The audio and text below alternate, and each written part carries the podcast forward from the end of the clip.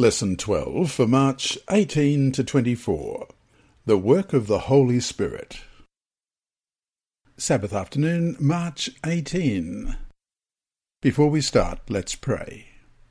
Our Heavenly Father, we thank you for this series of lessons, and we've learnt so much about the Holy Spirit, and a lot of that has been through the working of the Holy Spirit in enlightening our eyes and showing us what your word actually says as we've gained the knowledge, but also the experience, we just want to thank you for what you provide for us. As we open your word this week, continue to be with us, we pray, in Jesus' name. Amen. Our memory text this week is Now may the God of hope fill you with all joy and peace in believing that you may abound in hope by the power of the Holy Spirit. That's Romans 15:13. Let's read Romans 15:13 again. Now may the God of hope fill you with all joy and peace in believing that you may abound in hope by the power of the Holy Spirit. As we come to the end of our study this quarter on the Holy Spirit and spirituality, we will focus on one other decisive work of the Spirit that has not yet received our attention. When Jesus announced to his disciples that he would go to the Father, he promised to send them the Holy Spirit. But the Helper, the Holy Spirit, whom the Father will send in my name, he will teach you all things, and bring to your remembrance all things that I said to you. John 14:26. According to Jesus, the Holy Spirit is a parakletos, that is, a helper or comforter or an advocate who intercedes for us. At the same time, Jesus also announced the work that this advocate would do. He will convict the world concerning sin and righteousness and judgment in John 16, verse 8. During our final week, we will study in more detail this specific work of the Holy Spirit. We also will learn how this work of the Spirit is related to two other important aspects of his ministry for us our assurance of salvation and the glorious hope that propels our life as disciples of Jesus Christ.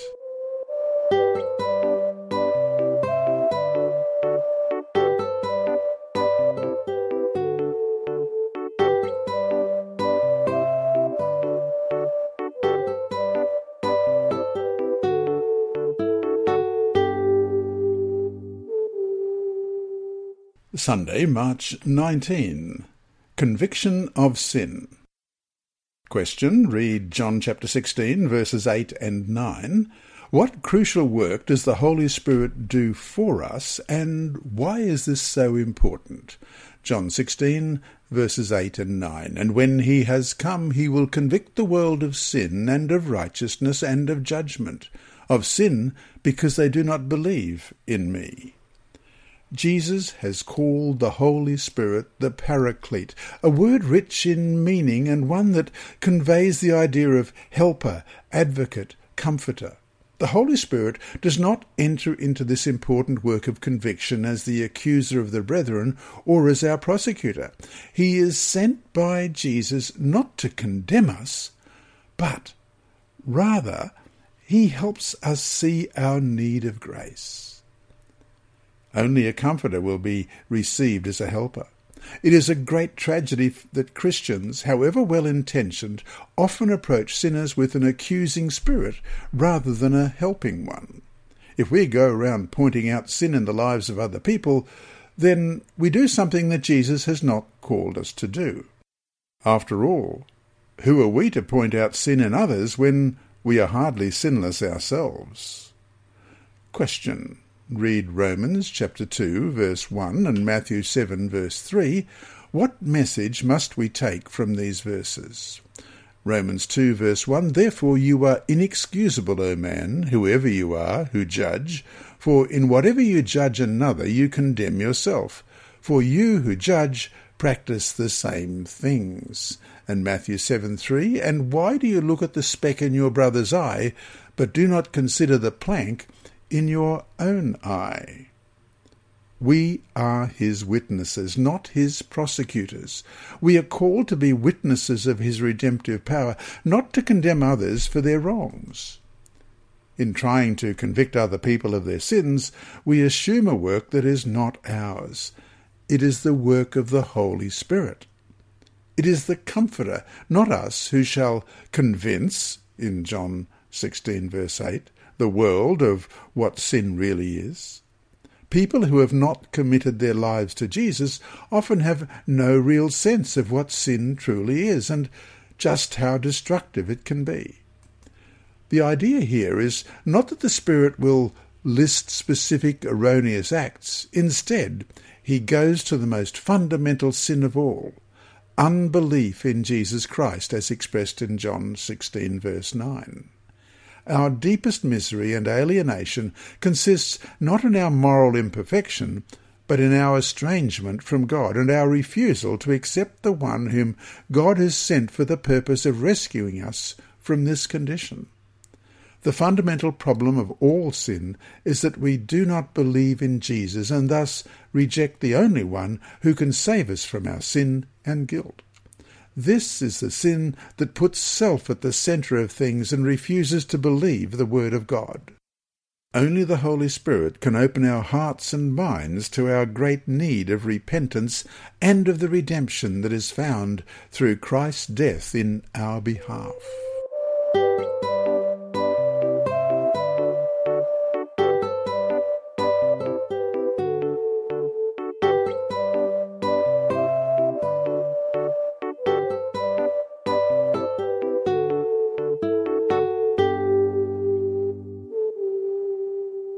Monday, March 20. The need of righteousness.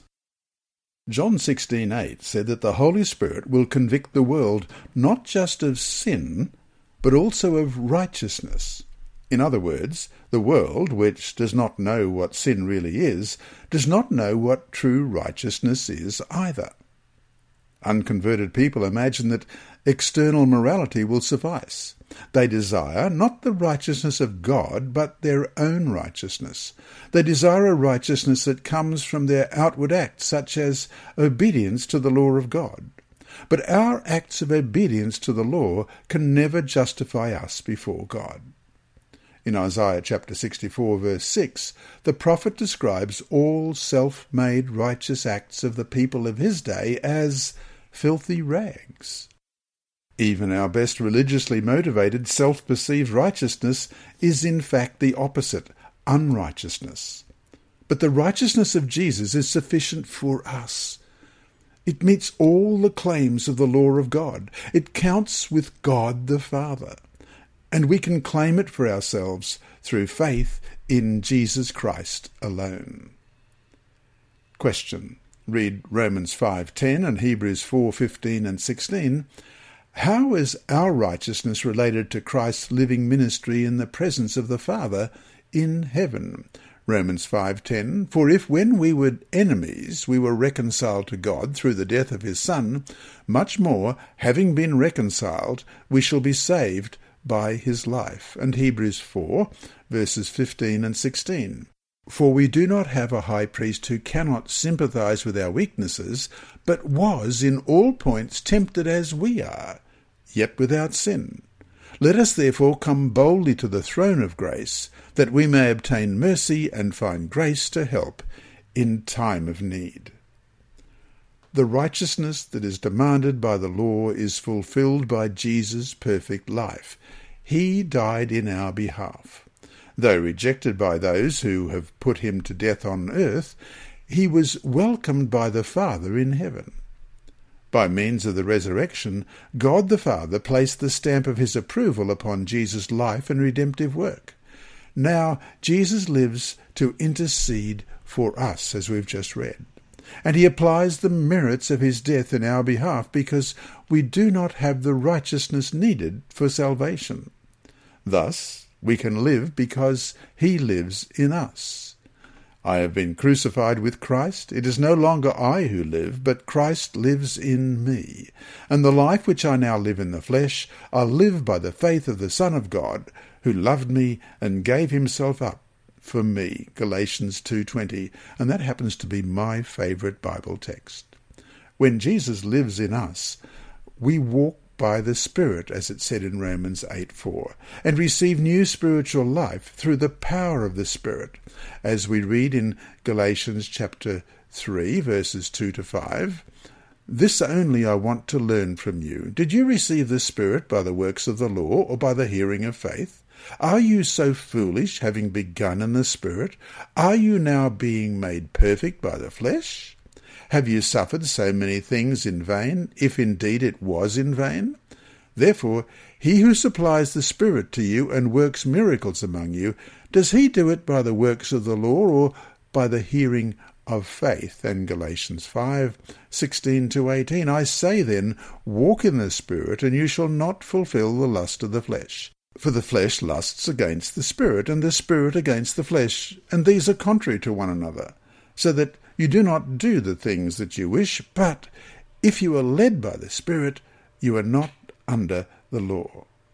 The Father's exaltation of Jesus in heaven is revealed in Christ's powerful presence among us through the Spirit. Empowered by the Holy Spirit, his disciples live in growing conformity to Christ. And so to finish today, have you experienced the reality of just how filthy your own attempts at righteousness really are? What does this teach you about your need of Christ's righteousness instead?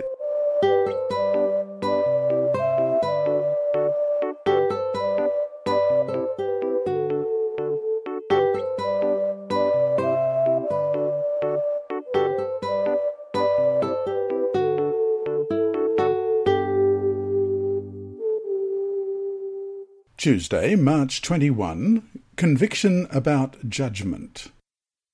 Question. Read John chapter 16, verses 8 and 11. What judgment is Jesus referring to, and why is this judgment good news? John 16, verse 8. And when he has come, he will convict the world of sin and of righteousness and of judgment. Of judgment because the ruler of this world is judged. There remains one last great conviction that is part of the work of the Spirit the conviction about judgment. Here is where much of our preaching on this passage seems to go in a wrong and harmful direction. Often a discussion of sin and righteousness seems to lead many professed Christians to pronounce a warning about the judgment on those who reject Christ. In doing so, they want to warn sinners, often with fearful overtones of the future judgment that awaits them. And though that judgment is a reality, this is not what Jesus talks about in John 16:11. The language indicates that the Lord is not talking about future judgment, as he did in John 12:48. Instead, the aspect of the judgment that Jesus now refers to is the good news that Satan has already been judged at Calvary. The devil, the great enemy of truth, is now living on borrowed time. Judgment will come, but the focus here is on an awareness that the prince of this world now already stands condemned. As we read in John 12:31, now is the judgment of this world, now the ruler of this world will be cast out. Question. Read 1 Peter chapter 5 verses 8 and 9. How is Satan described by Peter? How can we resist him? 1 Peter 5, verses 8 and 9. Be sober, be vigilant, because your adversary the devil walks about like a roaring lion, seeking whom he may devour. Resist him, steadfast in the faith, knowing that the same sufferings are experienced by your brotherhood in the world. The devil, knowing that his time is short, and that he has been fatally defeated at Calvary, is nevertheless still alive and he is furious, trying to devour as many as he can. But he is a defeated enemy. Jesus has won the victory. The blood of Jesus makes us free. When, during World War II, the Nazi troops had received the decisive blow from the successful Allied invasion of France in June 6, 1944, it was clear that Hitler was defeated. Yet the 11 months between D-Day, when the attack was initiated, and VE Day, May 8, 1945, when the war ended in Europe, were the bloodiest of all. Similarly, Satan knows that he was decisively defeated at the cross, yet he stubbornly fights and tries to devour as many as he can. In these challenging times, we are called to be sober and alert, and to cast all our anxiety upon Jesus, because he cares for us, as we read in 1 Peter chapter 5, verses 7 and 8, casting all your care upon him, for he cares for you. Be sober, be vigilant, because your adversary the devil walks about like a roaring lion, seeking whom he may devour. Why is judgment good news? Who is our surety in the judgment? How can we preach about the judgment in such a way that we instill hope rather than fear?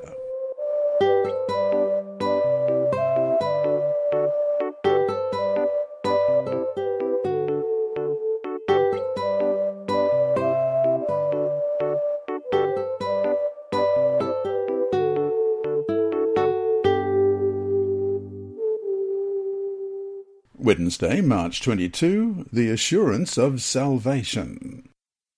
Question. Read 1 John chapter 5 verses 12 and 13, Romans 8:15 to 17 and 2 Corinthians 5:5. 5.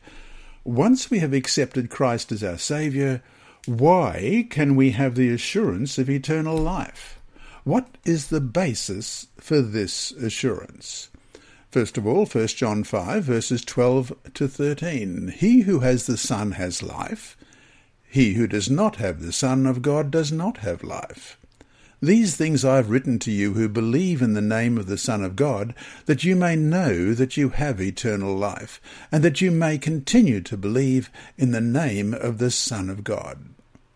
And Romans chapter 8, verses 15 to 17. For you did not receive the spirit of bondage again to fear, but you received the spirit of adoption, by whom we cry out, Abba, Father.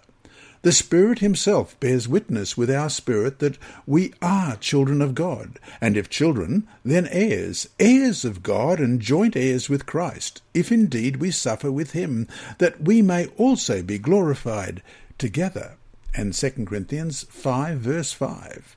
Now he who has prepared us for this very good thing is God, who also has given us the Spirit as a guarantee. The Holy Spirit is the one who leads sinners to Jesus. Jesus' substitutionary death has reconciled us with God. Jesus' forgiveness sets us free to live a new life as God's adopted children. Now we are no longer God's enemies, as it tells us in Romans 5.10, but we walk according to the Spirit, verse 4, 4 of chapter 8, and set our thinking on the things of the Spirit, verse 5. If we did not have the Spirit of Christ, we would not be his children and would not belong to him, verse 9. But now we have the internal testimony of the Holy Spirit who dwells in us. He testifies to us that we belong to Jesus and that we are heirs of God and heirs with Christ. Romans 8:17. The same powerful life that raised Jesus from the dead is now active in us and makes us who were spiritually dead alive, as it said in Romans 8 verse 10. Even more than that, he also seals in our hearts the assurance that we truly belong to God. Having heard and believed the gospel of our salvation, we were sealed in Jesus with the Holy Spirit, who is given as a pledge of our inheritance, as it tells us in Ephesians 1 verses 13 and 14. Every believer may have this certainty, as we read in 1 John 5 verses 12 and 13. Question. Read Ephesians chapter 1, verses 13 and 14. What does it mean to be sealed by the Spirit?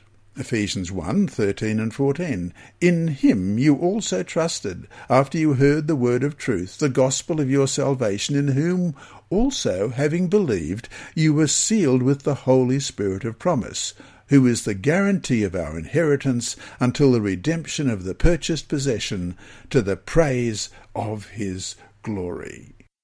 This is the hallmark of authentic faith.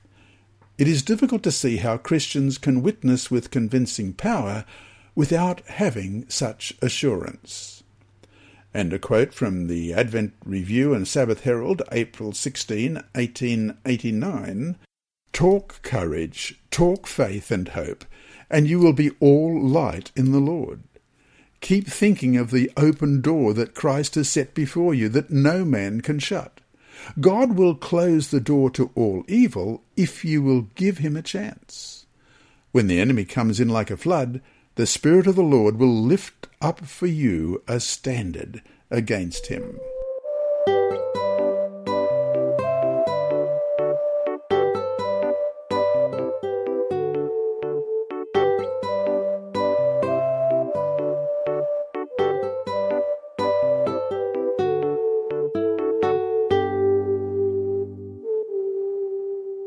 Thursday, March 23.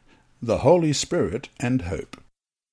Question. Read Romans chapter 5 verses 4 and 5, chapter 15 verse 13, and 1 Corinthians 13 13.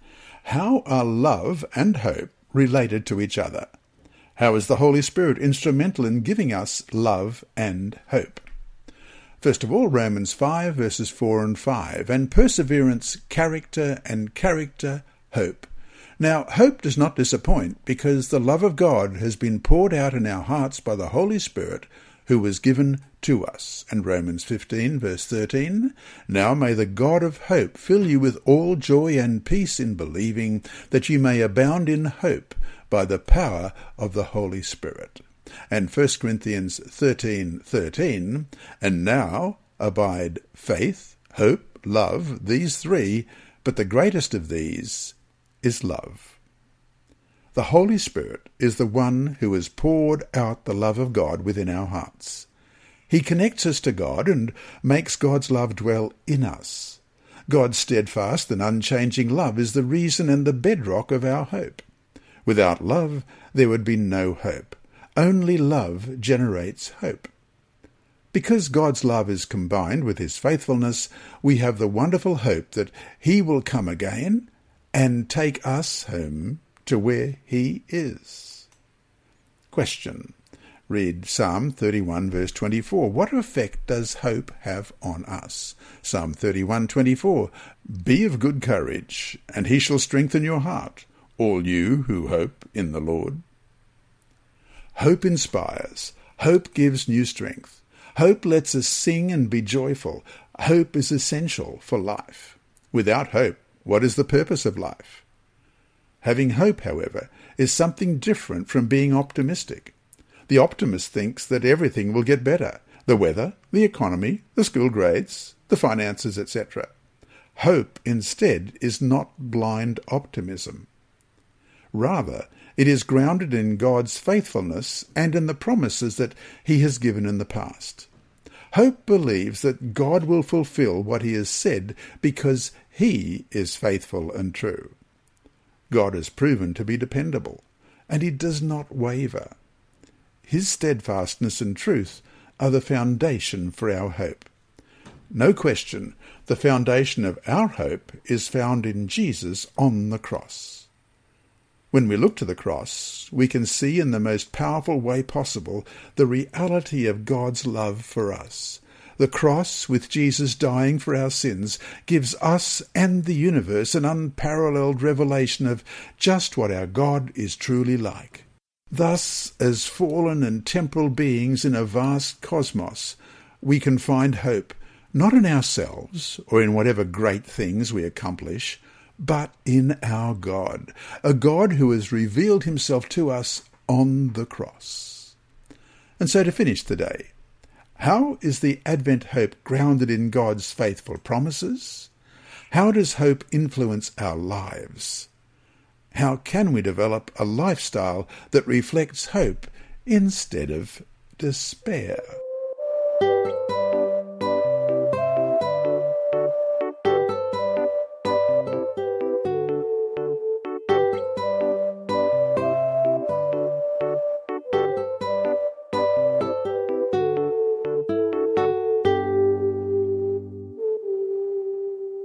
Friday, March 24. We can summarize the activity of the Holy Spirit by saying that the Holy Spirit works harmoniously together with God the Father and God the Son to accomplish our salvation. The Holy Spirit awakens us from our spiritual death. He leads us to an awareness of our sinfulness and opens our eyes to the fact that we are in and of ourselves lost. He kindles in us the desire for change and leads us to Jesus Christ who alone can meet the needs of our innermost being. He gives us assurance of salvation because he always points us to Jesus and to what Jesus has done for us. He conforms us to be more like Jesus. He keeps us faithful in our walk with God. He encourages us to fulfill God's will and effectively engage in mission. He generates the written word of God as our safe guide and norm for our Christian life and doctrine. Where would we be without the Holy Spirit? What could we do without the Holy Spirit? We would be miserable and lost and could do nothing that would give God the glory and honour. Thanks be to Jesus for having promised and sent the Holy Spirit. Ellen White writes in Ye Shall Receive Power, page 13, The Holy Spirit was the highest of all gifts that he could solicit from his Father for the exaltation of his people. And that brings us to our four discussion questions for this week. Dwell more on the questions of what is sin and what is righteousness. Why should we, as Christians who believe in the Bible as the Word of God, have a different understanding of what sin and righteousness are than do those who don't believe in the Bible? What are those differences? What does the Bible teach us about sin and about righteousness that other sources do not? 2. Share with the members of your Sabbath School group what aspects of the work of the Holy Spirit has been most valuable to you. Why was it so important, and how has this impacted your life? 3. In class, talk about the hope that we have in Jesus.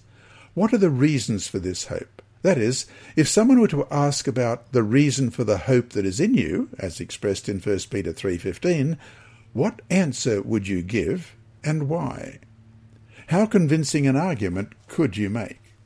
And four, the lesson this week talked about the question of assurance of salvation.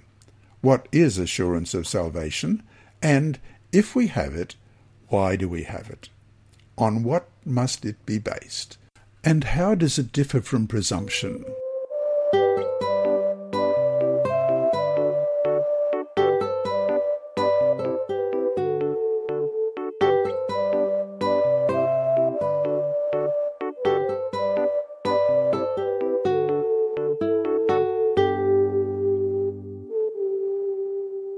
Inside Story.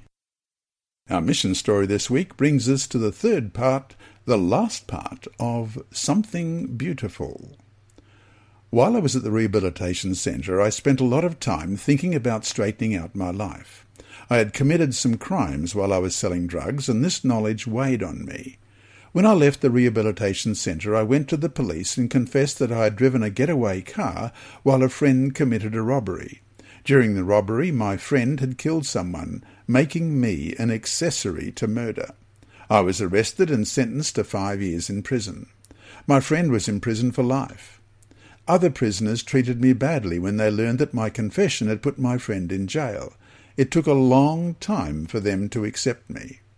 While I was in prison, I asked a Seventh-day Adventist pastor to visit me. He came often, and we studied the Bible together. I accepted Jesus as my Saviour during this time. Other church members also visited me, and soon I had more letters and visitors than anyone, thanks to the spirit of family amongst the Adventist believers. I tried to pass the love that they showed me on to other prisoners when I could. Some of the prisoners were not Swedish citizens. They would serve their time without visits from loved ones.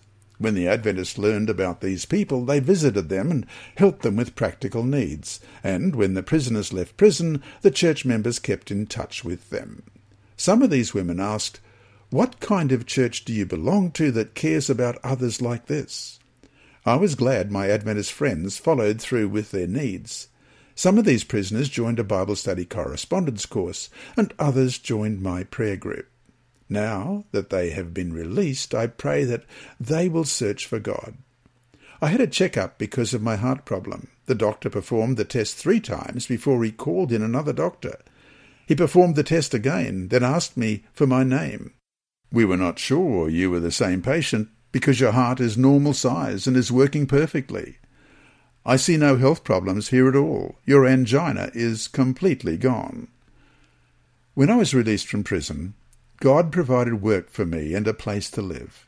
As I look back, I realize that God saved me from myself, saved my life from death, and then He made everything in my life so beautiful.